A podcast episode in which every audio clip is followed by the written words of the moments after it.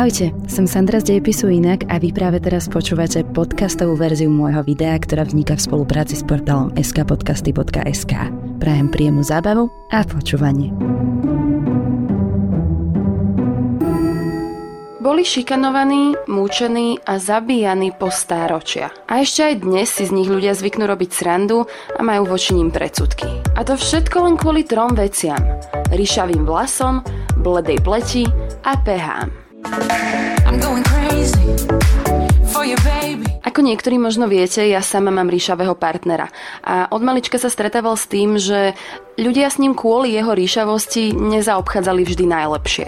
Okrem neustalých posmeškov mu sem tam priskli aj nejaké tie prezivky, ako napríklad Chucky alebo Weasley. No rozhodne najlepšia bola pani učiteľka na základnej škole, ktorá ho pravidelne k tabuli vyvolávala s oslovením Smolíček smolíček švestkový, meruňkový, malinový a také jablečný perník kakaový. Smolíček opávia.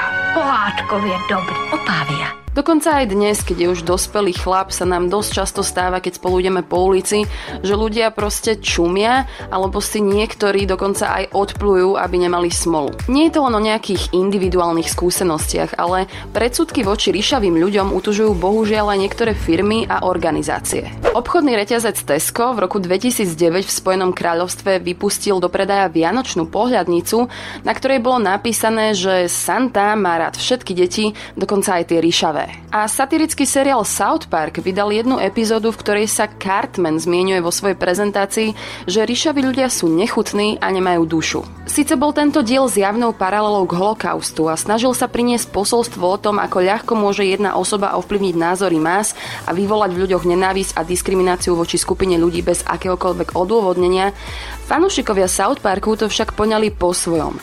Založili si sviatok s názvom Kick a Ginger Day, čiže deň kopnutia si do ryšavých. Tento rok vychádza na 20. júla, ale ako samotní autori tvrdia, nemyslia to vážne a v skutočnosti majú radi ryšavých ľudí a tento sviatok vznikol len ako nejaká vtipná reakcia na seriál South Park. Skutočný dôvod, prečo sa takto správame k ríšavým ľuďom, treba opäť raz hľadať v historickom vývoji ľudstva. Na ríšavé štice sa negatívne prihliadalo už v grecko-rímskej tradícii. Napríklad Tyfon, oblúdna postava z greckej mytológie, nepriateľ bohov a dia, bol taktiež obdarený ríšavou hrivou. Diodoros Sicílsky, grecký historik z 1. storočia pred našim letopočtom hovorí, že kedysi sa zvyklo obetovať hrdzavých mužov Tyfonovi, aby utíšili jeho hnev. Táto legenda možno pochádza zo starovekého Egypta, kde boh Sutech, stotožňovaný s princípom zla, bol rovnako považovaný za hrdzavého a podľa Plutarcha sa aj jemu dávali ríšaví ľudia ako obete. V Ríme to síce už nebolo tak krvavé, ale aj tam sa ríšavými opovrhovalo. Napríklad slovo Rufus sa počas cisárstva používalo ako zosmiešňujúca prezývka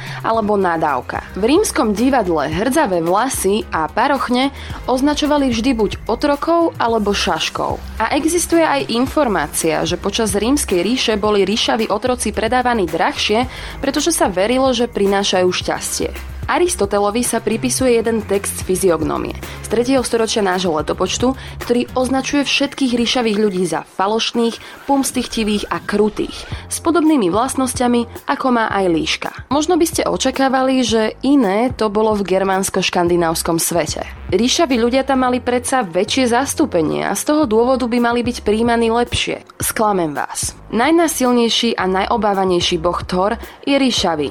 To isté Loki, boh klamov, faloší a otec tých najstarších oblúd. Predstavy Germánov a aj Keltov sa v tejto téme ničím nelíšia od predstav starých Izraelitov, Egyptianov, Grékov a Rímanov. Je potom prirodzené, že kresťanský stredovek, ktorý vychádzal z tohto spoločného dedičstva, v podobných tradíciách aj pokračoval. V čom bol však stredovek originálnejší bolo to, že postupom času ríšavosť špecifikoval ako farbu klamstva a zrady. Byť ríšavý počas celého stredoveku znamenalo byť krutý, krvavý, škaredý, podradný alebo smiešný.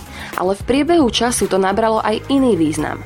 Byť falošný, pomstichtivý, klamár, podvodník a dokonca aj neverník. A tak zrada dostala v západnej tradícii doslova aj svoju farbu. A bola to tá, ktorá je na polceste medzi červenou a žltou. Má v sebe negatívny aspekt oboch a pri ich spojení má exponenciálny rozmer. Ríšava, Farba démonov, lstivej líšky, pokritectva, klamstiev a zrady. Ako plamene pekelné, ktoré pália, ale nesvietia. A teraz si zoberte toto.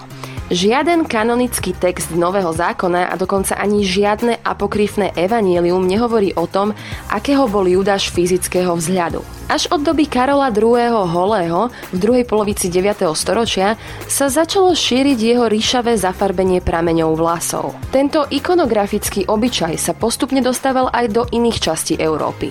Od okolia Rína až na územie Apeninského a Pyrenejského polostrova. Ríšavé vlasy, často spolu s fúzmi a bradou rovnakej farby, sa stali hlavnými znakmi Judášovho zovňajšku. Týchto súborných znakov bolo z počiatku oveľa viac, ako napríklad malý vzrast, nízke čelo, krčovitý úškľabok, zahnutý nos alebo dokonca aj čierne pery.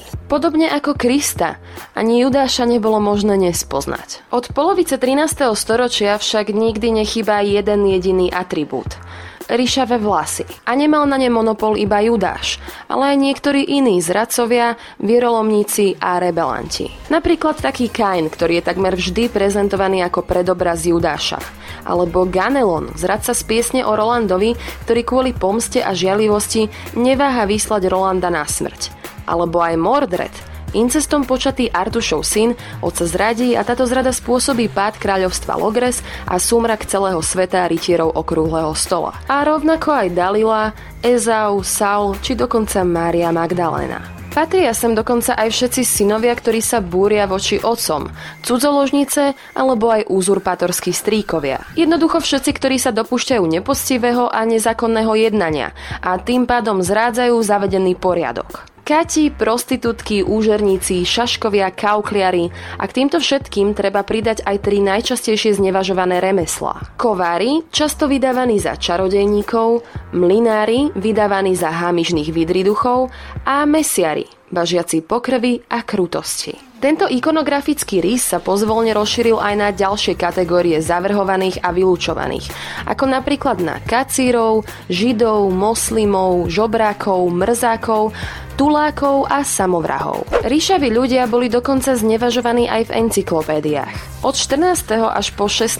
storočie dokonca existujú aj rôzne príslovia, ktoré tvrdia, že im nikdy nemáme veriť, alebo že si ich nemáme vyberať za priateľov, príbuzných a nikdy ich nemáme posadiť na trón. Pozadu neostávali ani povery, že stretnúť po ceste ríšavého človeka prináša smolu a že všetky ríšavé ženy sú čarodejnice. Historici, sociológovia a antropológovia sa už dlho pokúšali vysvetliť marginalizovanie ríšavých ľudí v európskej tradícii. A došli na to, že v každej jednej spoločnosti bol ríšavec alebo ríšavka tým jedincom, ktorý je iný ako ostatný. Je odchýlkou, patrí k menšine a preto prekáža, znepokojuje a šokuje.